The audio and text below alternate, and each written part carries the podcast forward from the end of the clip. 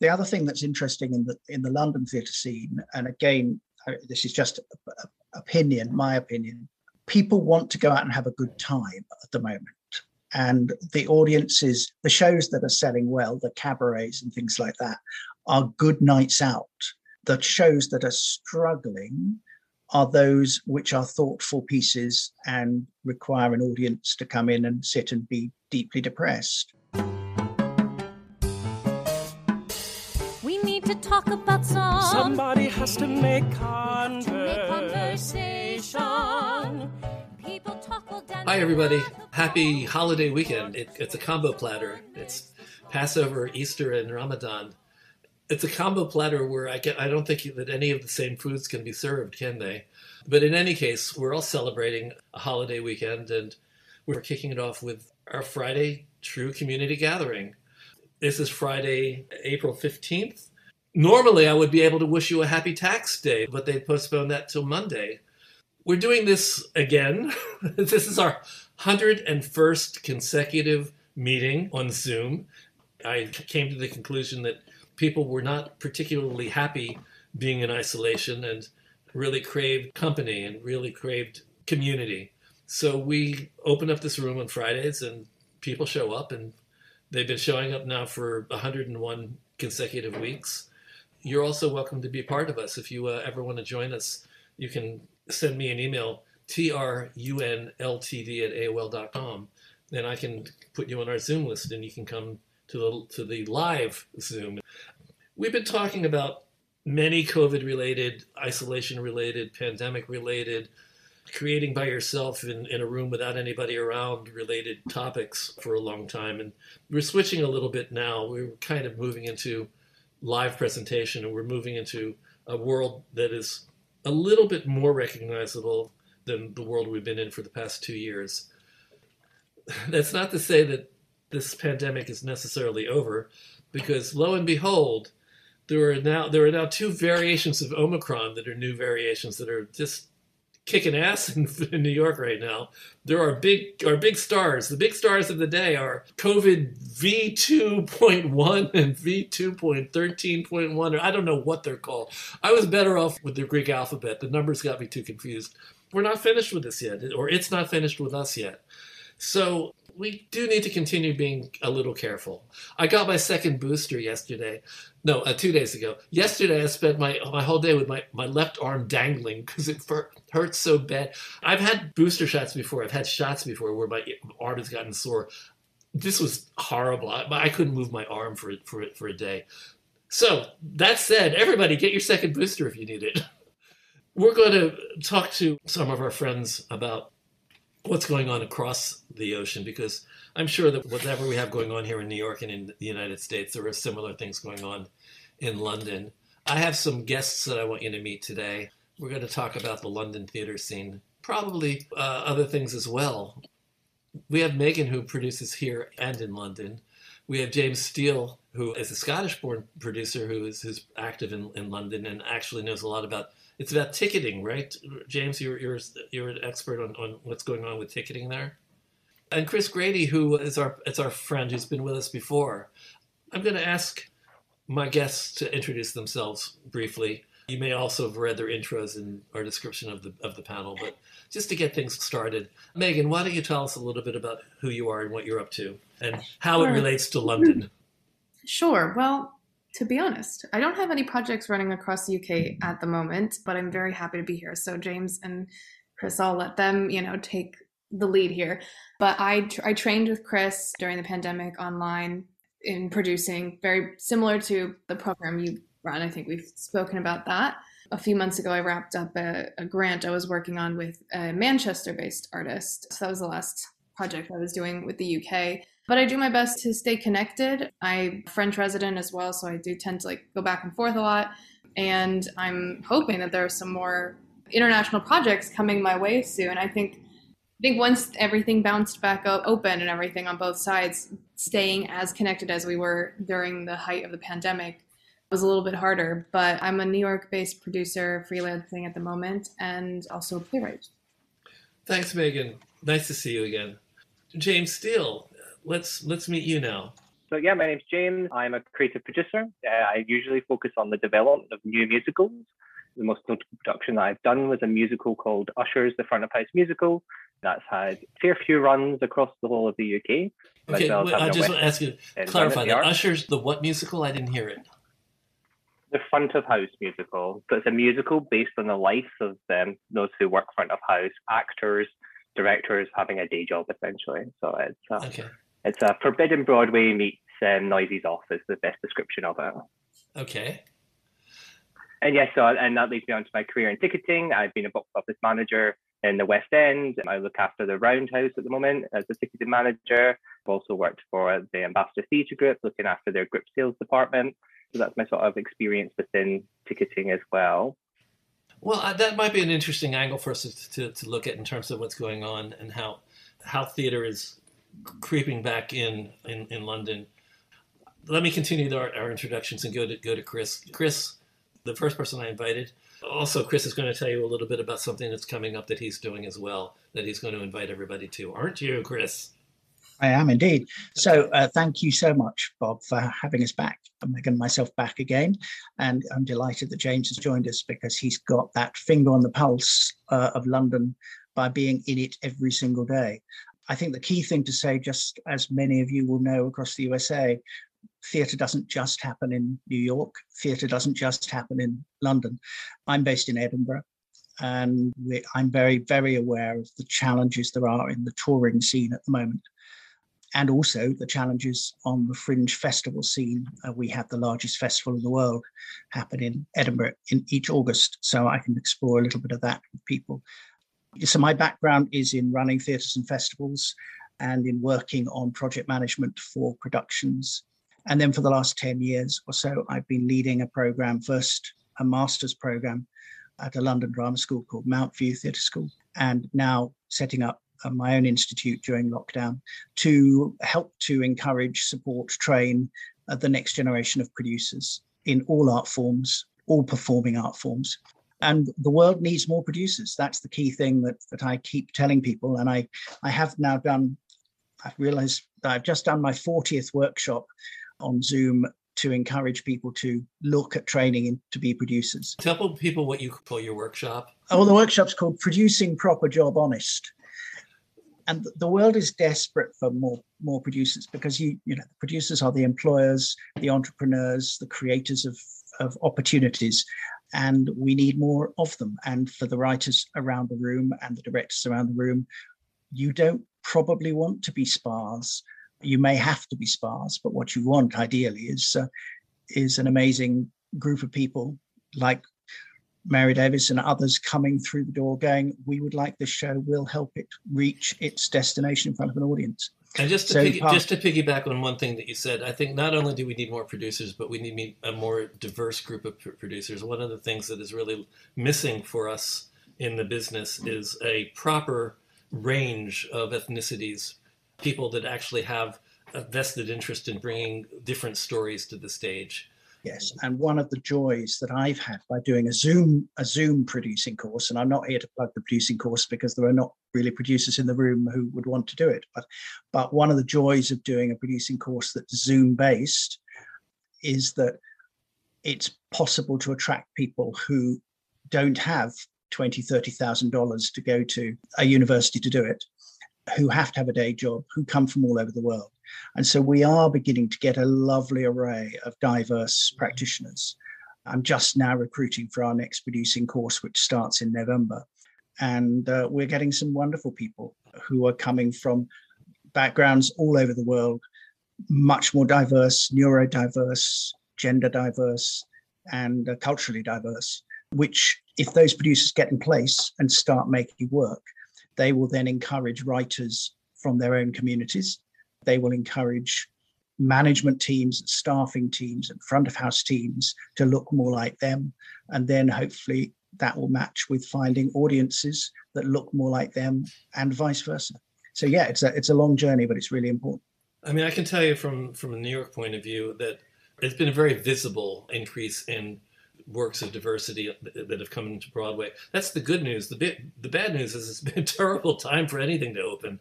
So our hope is that the trend of bringing in more diverse works will continue, in spite of the fact that not as not as many are succeeding as we would hope would succeed. But it's a tough market. I mean, it's Broadway is always tough to begin with, and Broadway during a, a pandemic. The good thing I want to say is that I think Broadway has properly understood the needs of producing during during a pandemic, and I think that they have addressed the COVID issues intelligently. At the beginning of, of all this, when when somebody got sick in a cast, that was the end. You know, the show had to close. We're at a point now where they're, they're testing regularly now, and also the because more people are vaccinated and less vulnerable to severe versions of, of the virus, there seems to be the ability for them to navigate this. And I think there's more coverage with the the expectation that somebody might have to drop out of a cast. I think it was was not really much fun when when Sutton Foster. Sutton. All I could think of was Jodie Foster, and I know she doesn't sing. Sutton Foster and and and Hugh Jackman, I think, both t- tested, and you know that was pretty devastating. But they managed to to get through it.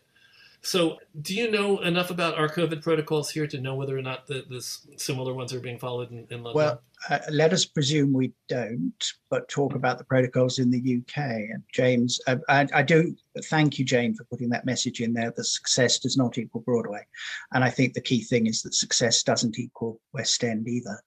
Uh, and that's something we're learning a lot. And, and, emerging producers are most definitely realizing that the, the land is the land. The, the UK is a big country with lots of audiences all over the country. James, talk about the state that you're seeing in the West End from your point of view just at the moment, both in terms of how it's working on stage, but also, even more importantly, what you're beginning to see in terms of audiences.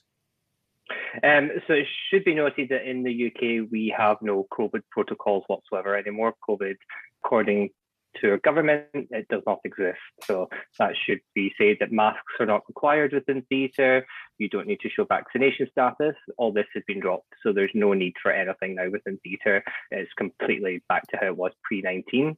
That's not to say that ticket sales are back to that level. There still is um, hesitancy. People, there's no tourists at the moment. We don't have a tourism industry because we've dropped all protocols. Not other countries have done that. So that's still an effect that we see today. We still have not a single show closed that's reopened because of the break clauses. Usually by this point, a lot of shows would have closed because they're not bringing in enough money to the theatre. They're not being enacted. I think we're waiting. I think this, this is a waiting game to see who's going to be the first to close. I do have my, I, I probably say I have my bets on who it's going to be. I, I do think I know with insider sort of information. There's some shows that are doing phenomenally well. Uh, Cabaret, Moulin Rouge, um, they have sort of tainted what we are seeing as the recovery. Well, Cabaret, the, uh, Cabaret is a phenomenon. Are, Cabaret is an absolute phenomenon right now. I, you know, let's uh, start. Uh, yeah, let's start. Let's start with, with a very. I, first of all, I'm I'm I'm shocked. I should I should have I should have realized it, but I'm shocked that there were no COVID pr- protocols. I mean, I I give Broadway a lot of credit. I think that I think that we're doing a good job. We're doing a, a conscious. We're being conscious of the audience's vulnerabilities, and I think we're I think we're doing doing a good job of reopening here in New York. I give credit. Maybe somebody can disagree with me. It's, it'll be fine. I think there's a difference, Bob, between what the government of England is doing and what the British theatre industry is doing, because the British theatre industry is encouraging masks, but it's very difficult to encourage mask wearing when the when your government is telling you not to bother. In Scotland, at the moment, there is joined up thinking. So in Scotland, masks are still to be worn for a short while longer. Uh, and therefore, it's easier for theatres to, to comply with the regulations that the government uh, puts forward. But when your government, we, you know, we have a crap government, we have a useless prime minister, and we're in a, a mess. But when they deny COVID, then it's really difficult, however good the Society of London Theatre is and the League for you in making recommendations or stipulations when the government's letting you do anything you like it's really difficult. And I'll say, like, to that, I think that's where some of the biggest differences as far as area covered, like, I found New York, especially New York, you know, theater and art industry, everyone kind of agrees on what they feel. The people who go see theater, the people who make the, everyone kind of agrees on what they feel they should do, despite what the government is saying you don't have to do. I think New York in general, as New York City as a place, is very, you'll find that people still want to wear masks all the time even if they don't have to and they'll you know like like to the vaccine mandates and other places in the US probably wouldn't agree and you'd go to theater in other places and you'd be maskless in you know other parts of the US and it's interesting. I think that... I felt the same as that. I felt the same back when it was mandated here. It was yeah. very much you wear your mask. Everyone would do it. Wear them on the underground and stuff. But it's it's it's, it's funny. As soon as the government say COVID's gone, it literally everyone is. It brings in new bookers as well. That's the big thing. It's bringing in new audiences who have not been coming because of those reasons. So yeah, I mean it's it's great in theory to be like, yeah, everyone will self-regulate, but uh, yeah, I mean, they don't. I was, I was there in January, and I was very surprised to be on the tube, and I'm like, everyone in New York doesn't have to necessarily if they don't want to, but hmm. we all still do. And I was no, very about ninety percent. Yeah, there's like three people. There's always three people on yeah. the subway car that don't have a mask on, and, and they always look angry. They always look like I know what you're thinking about me, and I don't care, but I do yeah. care. But yeah, I was very surprised to be out in public in London and not not see as many masks as I, I thought, especially actually around the West End when I went out to, to see shows and stuff. I mean, I have to confess that I, I'm not comfortable wearing a mask. I don't like it, but I do it. Actually, I went to see A Touch of the Poet with Bob Cuccioli last night, and I, you know, I wore my mask, but every now and then I had to go, you know, I had to had to breathe some air. But I think the the greater good sort of demands that we all sacrifice a little bit of, of, of, our comfort in order to make the community safer. And I, I don't understand. I don't understand that guy named Boris over there. He doesn't make sense to me. Neither does anybody we, except we had, the we had our own yeah. Boris a couple years ago. So. Yeah, yeah. Unfortunately, some I nearly said a rude, rude word. Some people who shall remain nameless conservatives voted for him and he's in power until such time as somebody get, get rid of him. But that's the way things go. But let's not get on to politics. I mean, I think one of the exciting things is theatre is opening up. But I, I was talking with a very, very well respected touring producer, John Stalker, yesterday, yesterday, who has just had been doing a national tour of Addams Family. It's it had it was scheduled for something like 60 weeks, I suppose, of touring before COVID. It's gone through many, many different variations, but it's been out on the road now. But the regional theatres in the UK are empty. I mean, not empty, but they are not bringing the numbers in necessary. So he's had to pull the last. He's pulled the last three weeks of the tour because they have now lost every reserve and all the investors' money, and they ain't got no more money left. So they've had to pull the tour. So regional theatres, which are the lifeblood for many producers in the UK and indeed in the US, are really, really finding it difficult to pull audiences back in because the lifeblood of those theatres is the older member of the public coming out for a nice coach trip out. And they're not coming out of the house, they're not getting on a coach, and they're not coming to the theatre. So it's a real challenge for the regional houses. And the tours are stacking up that want to go out, which is an incredible challenge for the commercial producers. Yeah, it's worth noting that we, we have lost audiences. We have lost lots of WIs, which is the Women Institutes, who were big group bookers. They would be the ones for the regionals, especially, who would pack out our audiences, though they buy them at cheaper prices. It's not the money makers, it's the steady revenue that those audiences bring in, and they're not there anymore. That's what group companies are no longer in existence. Are we, assu- are we assuming that's because of the lack of COVID restrictions, or is, is there any is there a cope factor, any anything involved? Is is there a drop off in, in, interest in theater because of shutdown from two years? Uh, and there's fear. I think it's fear more than anything else. Those people haven't yet met in the, their village hall, let alone met to get on a coach. I think it's it's worth just and James, you can correct me, but I always go on the, a very rough thumbnail of what the West End audience is.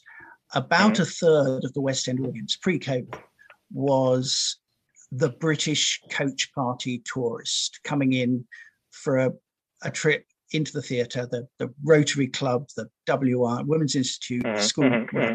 About a third of the audience was that. About a third of the audience was tourists from abroad coming in to catch up with their West End musicals or whatever it might be. And about a third was commuters, people who lived in London, the Londoner, as it were, who went to the theatre. Now, since COVID, the Londoners are more or less coming back now bit by bit. There are not the international tourists. So that third of the market has disappeared. And the coach party business has disappeared. So another third of the audience. So the West End shows that all opening are relying at the moment on this one third of the potential market effectively to fill their houses, which is a real challenge.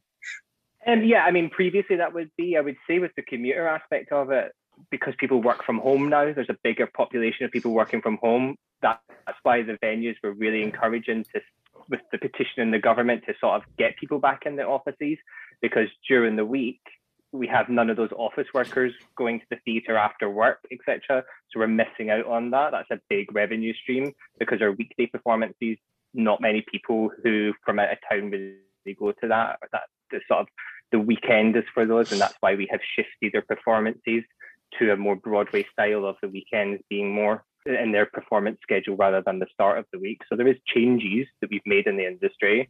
Yeah, but yeah, it's definitely like that. But I can't say it's as glorious as saying that they all come. Megan or anybody in the room, does anybody know how tourism is doing in New York? I know we have tourism. I know people are back.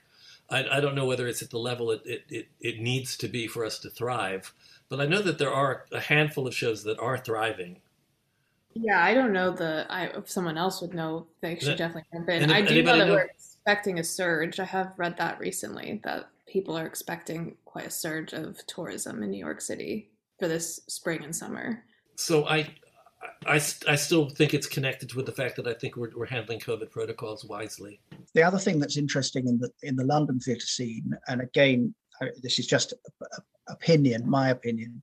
People want to go out and have a good time at the moment, and the audiences, the shows that are selling well, the cabarets and things like that, are good nights out.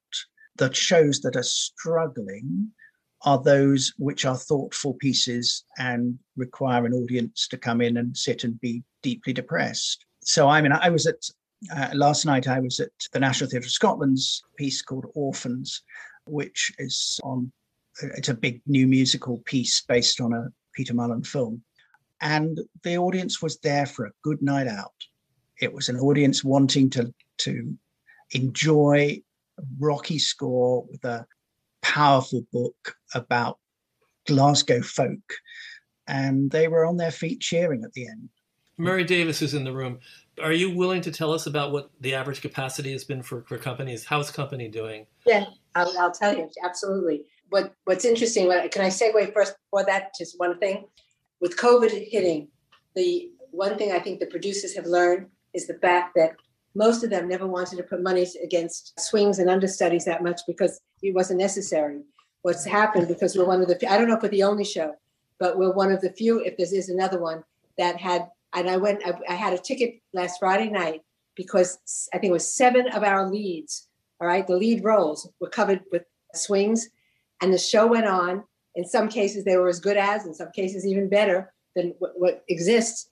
But it went on. It has never closed due to COVID where a lot of shows had to do that, right? And I think that you're going to find producers taking a look at the fact that to close a show, you lose all the money. There is no money coming in. Murray, th- Murray, thank you for saying that because I wanted, I actually wanted to say that one of the other elements, uh, in addition to the tr- COVID protocols, was the fact that, that there is a lot more coverage. There's a lot more understudy coverage. Oh my God, now.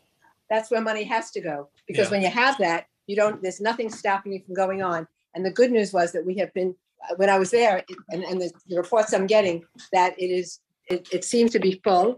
All right. I mean, there may be some. I, I, again, the tickets come in at all different prices, but it does. It's not for the fact that the theater is empty. It's not at all. Every time I've been there, and the reports that I'm getting, so we're, we're doing very well. And uh, again, a lot of shows initially when it first, uh, you know, we first started opening when we had 19 shows.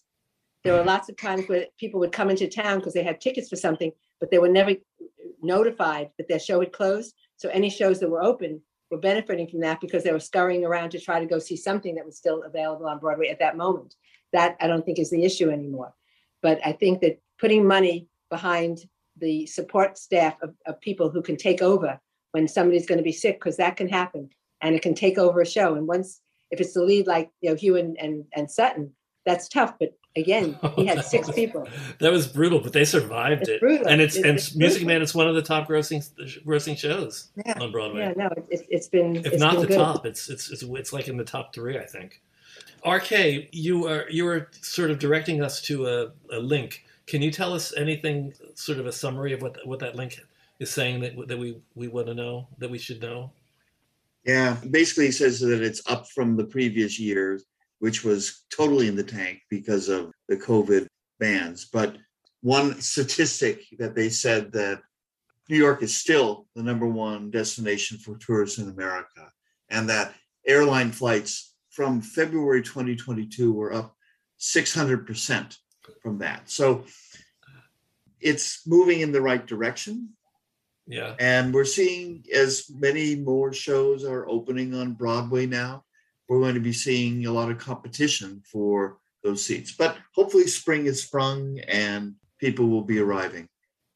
I do think people, American tourists, a a lot of them were turned off by the rules that New York City had in place. You know, I I had family members who didn't want to come to New York and have dinner with me because they'd have to show a vaccine at the you know the door and they just didn't believe in that and so i think we now that those things have relaxed a little bit more you'll see more people coming in Well, I think the other key issue, and, and it kind of it, it touches on on the response in London and the response in New York and the response everywhere, is that COVID is not killing as many people. I mean, it's not as as as serious. It is serious for some people, so I think caution is still the right approach.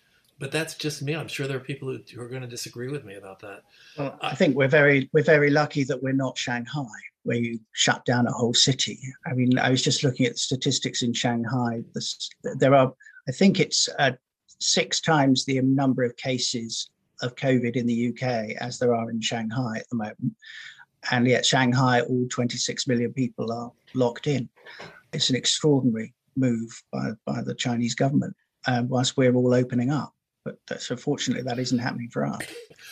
Larry Daggett says that they ran out of understudies for the Daniel Craig production of Macbeth, so the director Sam Gold went on, microphone in hand, to play the one remaining track that wasn't covered. Okay. Excellent, brilliant.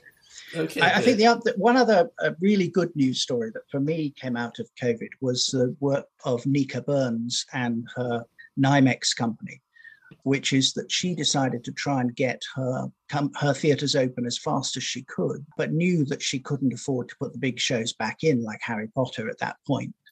And so for a period last summer, she found much smaller shows and put them in big theatres.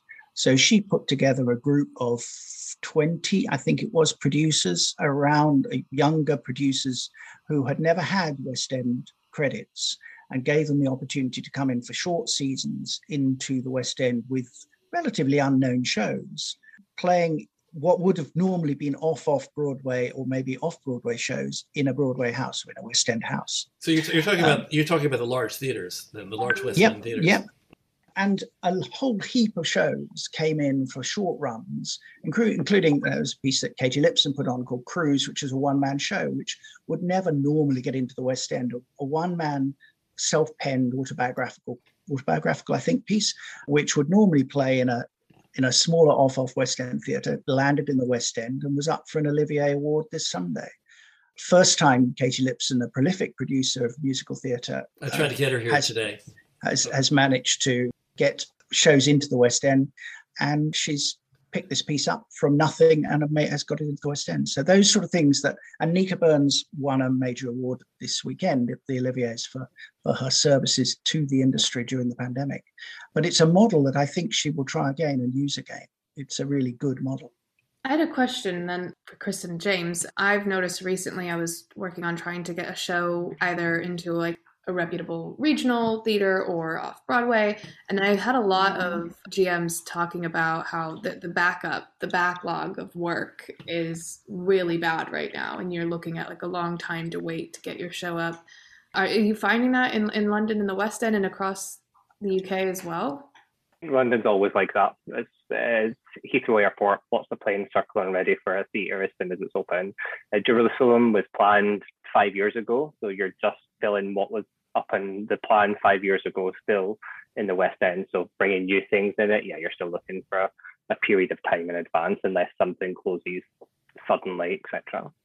There's a and lot. definitely i was i was talking to to someone who's been having conversations with one of our regional producing houses here in in scotland and exactly that that producing house is backed up with projects that they have commissioned or they've been in discussion with for five years and uh, yes they were really interested in this new new project that this producer was talking to them about and they but it's years away before it will actually get an opportunity or you have to be ready to jump. That's what we've hmm. just found in our situation, and you just got to get ready to Yeah. a six month turnaround if you have to. Yeah.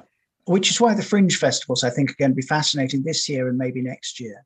Edinburgh Festival Fringe and the other major fringe festivals around the UK, because it may well be that some of the projects which would have gone off West End might decide to give it a try, putting it into. I, mean, I'm hearing that's happening now, planning to put something into Edinburgh in August in the hope that at least it will get noticed as a live production, even if it's losing money, which it would obviously do in a fringe festival. So let's let's recap for a second. So so basically, the big difference between London and, and New York is that we have COVID protocols here, and London does not. In general, I I feel like Broadway is healthier. It's it's it's getting healthy, and I think that there's there, there's an audience and people are coming to the, to the theater. And I was in a small theater last night, and it was almost full. But you're saying that London is having Am, am I correct in pu- pulling this out of what we said that London's having a little bit more pro- problem attracting audiences than New York? Is that fair, or am I did I make a no, jump somewhere? Bob, I've actually popped. I've popped uh, in the chat there. I put a sort of graph, and that's I'm obviously taken the show name and actually the money's worth out of it. But that just gives you a sort of idea of what the audience numbers are. That's revenue on that. So it goes up to October. So I didn't want to put in anything current on it, but that is on track, and we're on track for the majority of the shows to be the same as 2019, as that's what everyone's referring to. So yeah, I mean, I- think the West End is recovering. Is the sort of ultimatum of that? It is recovering. It's just some aren't. Some are doing better.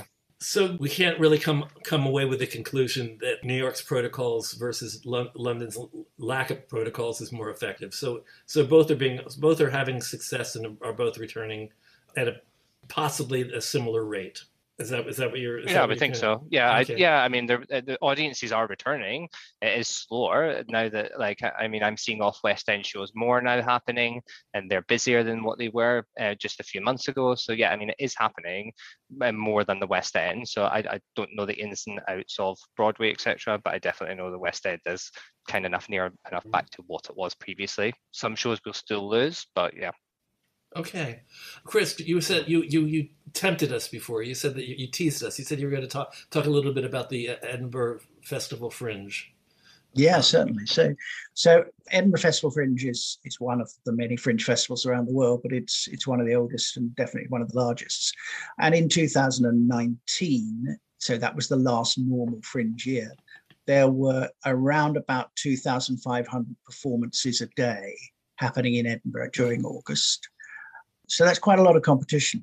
Uh, That represented about three and a half thousand shows, so productions that would be playing in August over the period over the festival. And you could, if you stayed in one theatre space in a day in August in 19 in 2019, you'd probably be able to see about eight shows in that theatre in a day. They'd start at kind of 11 o'clock in the morning, and the last one would kick off about midnight. Come 2020, Edinburgh Festival Fringe did not exist for the first time few things went online. I mean, there was a bit of an online festival, but not a lot. And then in 2021, uh, a few daring venues reopened. A lot were not allowed to reopen because they were owned by universities, and universities weren't willing to let the spaces be used. So that again, it was a smaller festival. But the theory is, the belief is that for 2022, i.e., this year in August, it will be getting up to a bigger scale. I mean, I have no idea what the numbers will be, but it might be that there's a thousand performances a day rather than two and a half thousand. Those spaces, those festival spaces, range in size from 40, 50 seats in the back of a pub through to three, 400 seat real theatre spaces, black box spaces. So there is the opportunity to put on bigger shows in those spaces. And I, I've already been talking, following up my meeting with Megan, when Megan and I were with you a few months ago, I've had some various conversations with writers and and spas who are intending to come to Edinburgh this summer to have a look around and get a flavour of it. And the biggest recommendation I would make to anybody in this on this call is that Edinburgh can be the most amazing place to put a show on. But it is like entering a different world. And if you know theatre scene in New York, or you know the theatre scene in LA, or London, or the Fringe, Edinburgh is different, completely different uh, because of that scale and the and the churn of the the churn of the audience. People stay for two or three days. So I, I really would recommend if anybody in, interested in looking at the festival as a potential place to try out a new show, be that a one-person show or a big musical, then come to Edinburgh during August have a look around, be an audience member. However, you, you and you, then you, think about bringing something in 2023. You said first, you said one person show or, or a big musical. Obviously, it's easier to bring a, a one person show. do you have any? Uh, do, uh, do you have any experience of people from from New York or America bringing larger larger pieces? Because that, that's a lot of airfares. Yep, it is a lot of airfares. Uh, there have been one or two that have brought the whole pack over. They've got people with big bank balance available to, to, to invest. But if that show gets spotted, then there's a potential global potential for it. I mean, the, the example this is this is not a New York show coming over, but um, the example that's often used now is is the musical Six, which started in Edinburgh. A group of students put it together. It had its press night for the US tour in Chicago last night, or the opening last night in Chicago. It's now a global smash hit, but it came out of being played in the back of a dingy venue in Edinburgh. Six is like the is like the COVID story. Its first preview was the first was the night of shutdown, so it opened and closed immediately, and it was worse than that, Bob. It was its press night. It, it did its previews, and then it the the five o'clock curfew called on New York City was two hours before the press night was due to happen. So every one of the international guests was there. All the press were ready to go and review it, and then it was basically spiked. Tragic, but it's reopened and it's working. Well, I think, if I'm not mistaken, one of the things that, that made it possible, the government has been supportive of, of, of commercial theater or Broadway theater. There, there, have been there have been there's been money that's been poured into into into some of the shows that, were able to, to compensate them for the, all the time that they had to stay stay shut. In fact, what was the show that Kevin McCollum actually? Oh, it was Mrs. Doubtfire, wasn't it? That he that he shut down and said he was going to reopen in two months. It was the first time that anybody had ever done that in New York he actually got agreements from his entire cast and production that they would not work for two months and they'd come back and do the show and reopen it. And that's that seems to be having some success right now. I mean, it's back, it's it's it's running. But six is just amazing. How did it survive? It's just that's a story in itself. I would love to have somebody tell that story one of these days on one of our Fridays. To to have actually be shut down the night the night of its oh it was supposed to be its, its last preview was it it was, it was press the press night. night. It was the press night. So it was the last preview, or probably not the opening. It was the last preview. So it never officially opened, which I think is Correct. kind of the the way the story goes. And who knew that it was going to actually be able to survive? But it did. And I think it had to it- have been because of the because of the, the government subsidies that were that were given to to help these shows. Well, So there was our- no government subsidies given in the UK, to my knowledge, to any shows. Uh, Yeah, there there was was no some, commercial. Yeah. So that may have been unique to New York. But in the UK, uh, there was a determination from Kenny Wax and Andy Barnes and Wendy Barnes and, and George Stiles, who were the producers of Six, that it would get off the ground as soon as it could. And they were, they had already had success with the show in in US production in Australia as well and in the UK. There was a, I think there was a kind of some bank with some money in it because it had done reasonably well in the UK and had a UK tour and things. And uh, they weathered the storm, but were absolutely determined to reopen it. kind of a, a magical story, actually. Yeah, Uh, well, it's- we're all going to be looking for the next show now. We're It's, now it's- looking. it's hugely successful too. yeah, we're now looking when we go to Edinburgh this August. I mean, I will, I will, I have a whole heap of Korean producers coming into Edinburgh to see what's what's ready to go because the Korean market is a massive one for musical theatre now. So yeah, they're coming over. They want to see what's happening. It's a good time to be looking at uh, at the fringe as a as a way forward. I, I want to bring us to another part of the conversation that I was planning on to have, and then I want to actually open up to the room. So everybody in the room, I want you to start thinking about questions you want to ask, but let's talk about the collaboration or the or the community that we're trying to we're trying to bring the American and and overseas communities together and the work that you're doing towards that. Megan and and Chris, I, I know that you're involved in that. I'm not sure whether James is selling tickets for it or not. James is getting very involved in it, but I'll okay. leave him to talk about that later on. But uh, okay. that's another conversation for a few months' time. But yeah, so some years ago, I took on running something called Producers Pool, which is a network a little bit like TRU, but only for producers. I mean, obviously, there are some writers in there who are also producers. I have a question for you. also producers. How, how, how long have you been running this? Seven years. Seven years. Uh, originally, TRU is going to be only for producers, and after years of, of just reality finally showed me that we, we had to open it up to people that were, were not producers. And then, then we also tried to in, in, encourage people to self-produce so that it would be within our mission yeah. as well. Yeah. But it's a produce, the, the producers market is a small market.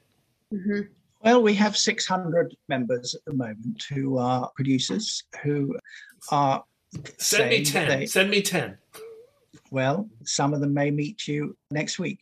Okay. Paul Smith has a has a question. Is it are you saying it is now too late to realistically be considered for the Edinburgh Festival this year? It, it I, isn't. I, I, didn't hear if that. You can, it, it isn't too late if you can find a space.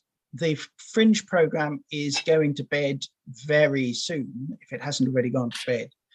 But so what you need to do is to be talking to venues across the city to see if anybody's got any slots left. So, but the well have... repercussions of what you just said is if this if the program is going to, is going to to the printer, then you're not going to your play your show is not going to be in the the, the program. So you'd have to find other other ways of marketing yourself.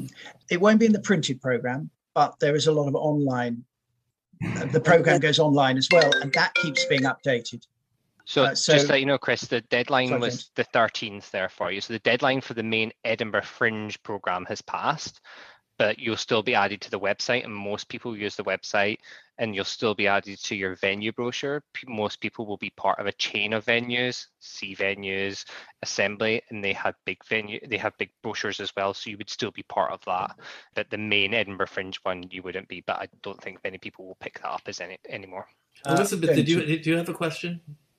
No. Oh, okay. Well, hi. Uh, just to say, I think I've got the website right, edfringe.com. If you go on to Ed Fringe website, which is the Edinburgh Festival Fringe website, they have loads and loads of information to download, including a list of every venue that you can approach and how to approach them, all sorts of instructions and things like that. So, Paul, yeah, it's not too late. And there is also, remember, not remember, you might not know, there is also a free fringe which runs alongside the Edinburgh Festival Fringe. The free fringe is is uh, like a hat fair, so effectively you can find spaces that will give you their space for free, provided you don't charge a ticket price. The customers then come in, and you then put the hat out at the end of the performance.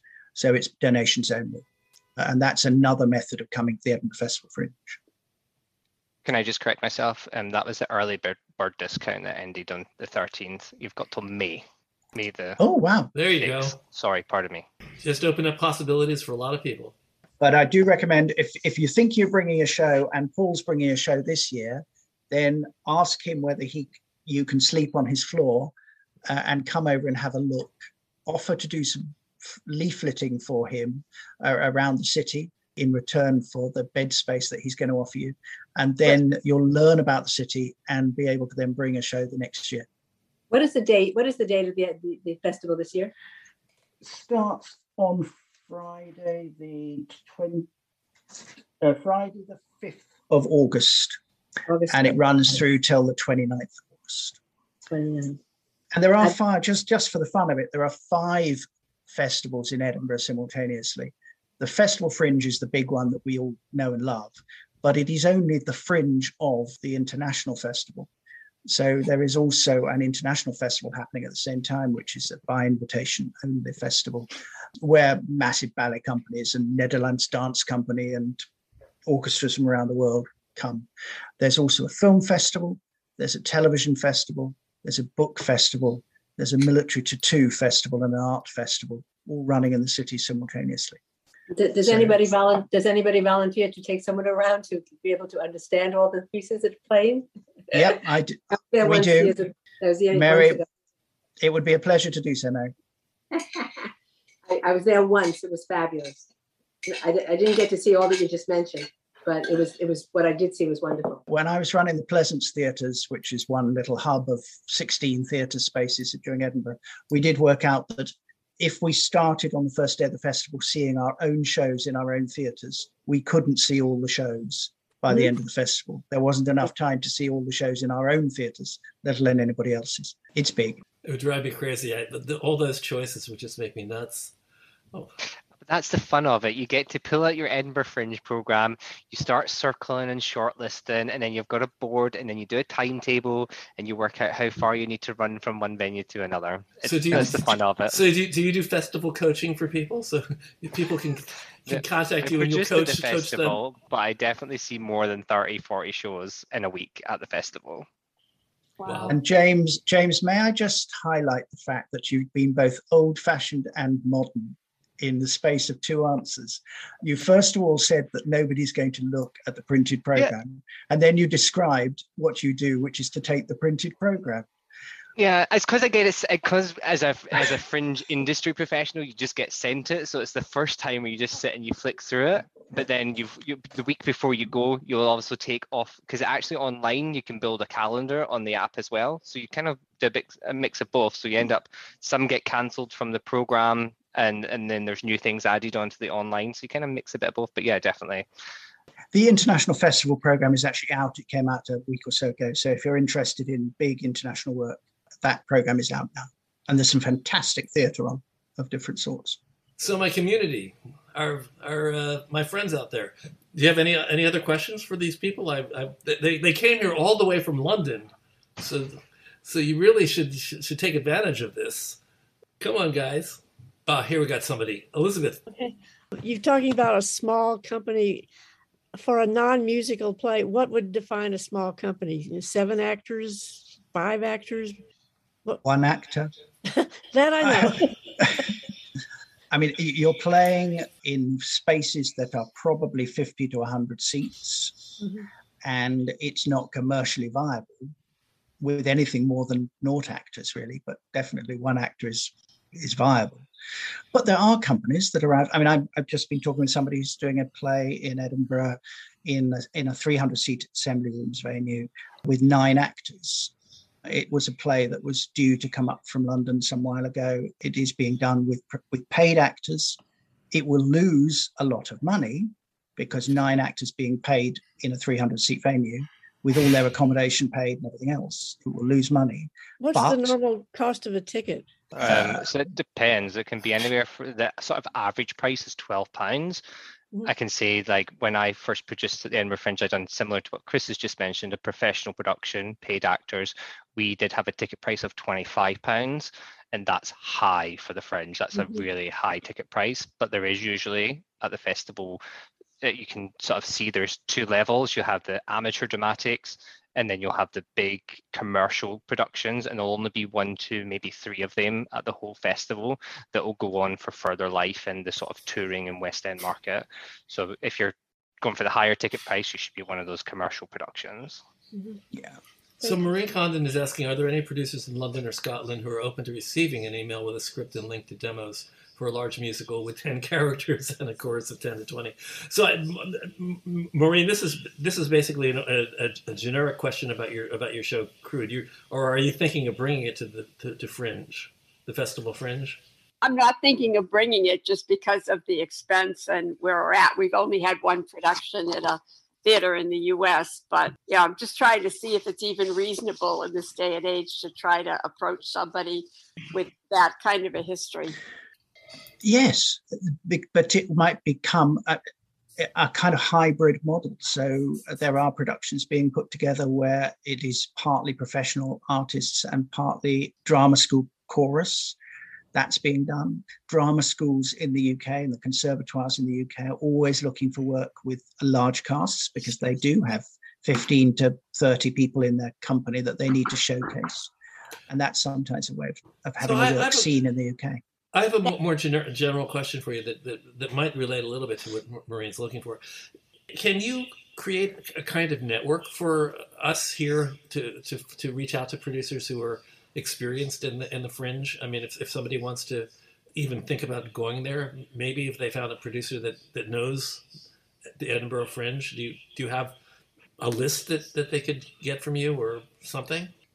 I don't have a list sitting that I could just spread, share now, but it would be quite easy to put together a list of probably 20 or so producers who are regularly taking shows to Edinburgh. And I'm sure, I'm sure between James and myself and Megan and, and others, we could come up with that list. Yeah, I'm, it, I'm sure it should be worth noting. Sorry to interrupt, Chris. It should be worth noting. Edinburgh is a passion project. We do it for the love of it. Just as Chris was saying, that the, the money situation of it is you are losing money. Like you will lose money before you even open your show there because you'll have no advanced sales. You have a low ticket price. Your accommodation is sky is sky high. So it isn't something that is straight away that a commercial producer will take up unless they're already in love with the piece. So that's finding the right producer with the right sort of route to the success of the show. So if that is Edinburgh to London, because I would say if you're having a professional uh, Edinburgh production, you should already have your London production lined up uh, if you can. That's the, the ideal world. So yeah, I would definitely try and find a producer who matches your show before just finding anyone. I would say.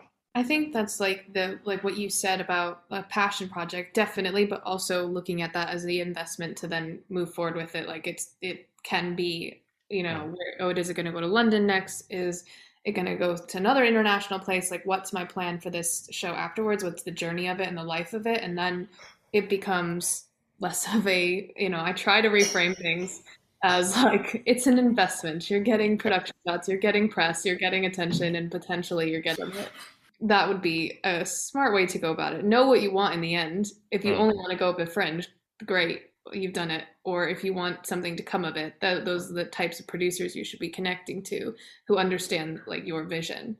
And I think there's a few people asking about like you know the the list and things like that. That Chris was just talking about, maybe putting something together. Come to the you know meeting on the 26th because a lot of the young producers do come to the producers pool meetings virtually and it is a great place to meet pe- people from all over the UK who produce all types of different things. There's a lot of new work in the UK just as much as there are musicals. I'm trying to like hit all these things that are coming in. Yeah, I think come to the meeting on the 26th in whatever capacity you're able to and that's a great way to meet people. I don't know And, you, and Megan, if we can, if we can find a bit of wall or a flip chart or something, we can Mhm. we can construct a list whilst we're there having cups of tea or whatever it might be. Exactly. and then get everyone's permission to share emails and things. Yeah. because Uh, you, uh, Randall, you ask, are there other theatres uh, around interested in in new plays? Yes, most definitely. We have a phenomenal array of regional repertory houses, uh, regional producing houses that are looking for new work. There is the Heathrow landing pattern, you know, that airport stacking of, of obviously projects that haven't come to life yet because of COVID. But yes, we are very blessed in the UK with most cities having a theatre that is a producing house that is funded partly by the government through the Arts Council of England or Creative Scotland. So the equivalent of the NEA, but with more money and with local authority support and, and local council support. So, yes, they do exist. There are artistic directors in those spaces that are looking for new work all the time. We don't have any dedicated houses for musical theatre in the UK, unlike, so we don't have a Goodspeed or anything like that. We have a lot of theatres that do musicals at different points, but there is no, at the moment, and this has been something that's been on my kind of wish list for 40 years, there is no theatre in the UK that is funded by the government or the Arts Council to produce musical theatre because we are a play country and you're a musical country and uh, the government likes to keep it that way. Hmm. In the UK, we don't share any revenue of productions. We don't have grosses. We don't share any of that information. That is all kept hush hush. Unfortunately, we don't have that open and honesty that is over in the, in the United States. Well, we have we only have it in our in, in commercial Broadway. We don't uh, off Broadway grosses are never shown. No, no, no other gross. I don't know why we have it on Broadway, but we do. Yes, Randall, there, there is there is an organisation called UK Theatre, which is the equivalent of, I suppose it's the equivalent of the. It's oh, SOLT what but it? for the regions. It's SOLT Right. for the regional theatre, and if you go on there, there are the lists of the theatres, and most of them. I think you can go and have a look at the list. I don't think you have to be a member to have a look at the list, and that should give you a way to navigate some of the theatres. So I'm going to wind this up unless I have more questions from the room, because I have to get ready for Passover dinner. So, so guys, I want to thank you for for, for flying over here. Good to see you. Nice to meet you. And I want to let everybody know that we're going to be meeting with two of our council people next week, Erik Bottcher and Julie Menin, and also Amy Todorov from the League of Independent Theaters. We're gonna have we're gonna have a pretty good stern talk about support for the arts in the in the uh, the United States and what we what we need to do to, to get a little bit more help. I think that there's been a lot of initiatives that have that have been helping us and that have been supporting theater, but I think that more can be done. Um, we're going to talk to Eric and we're going to talk to Julie, and we'll be nice and polite, but we're going to be very very straightforward about about our questioning and our wish for. My personal wish is that more politicians would at least mention the arts when they talk about our country. Nobody mentions them. Uh, we are here and we are important. So uh, join us next week for that. And again, uh, Chris Grady, James Steel, and Megan Sh- Schadler, thank you so much for being with me today. I appreciate uh, your time and your your information. And thank you for being with us. Thank you for checking out TRU. Also, we do this for free, and and and yet and yet we have a staff and we have expenses. So how do we miraculously pay for all that? Well, I think that happens because you guys tend to be generous and, and tend to support us. And our the URL for that is trudonate.com. That's trudonate.com. So if you want to help us out, go to trudonate and give us an, uh, give us a little a little something. Give it show us a little love, okay? I think that's it for today. We will see you next week. Hopefully, okay? We need to talk about We need to talk about We need to talk about anything at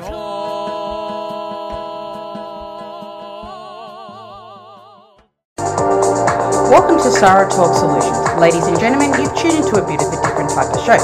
I'm Sarah B and I'm your host. You can find me on my IG, which is Aussie underscore Sarah underscore LA.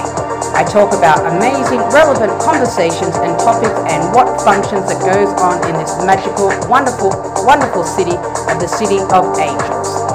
My IG, which is Aussie underscore Sarah underscore LA. Electric. Hey, it's Tim from 50 Years of Music with 50 Year Old White Guys, the comedy podcast you had no idea you needed. Join Ben, Jeff, and me as we continue our musical road trip back through the years and around the globe. See, just when you thought all white guys were like Joe Rogan, you come across three educators trying to remember when we were cool. 50 years of music with 50 year old white guys.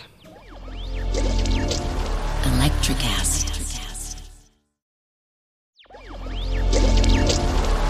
Electric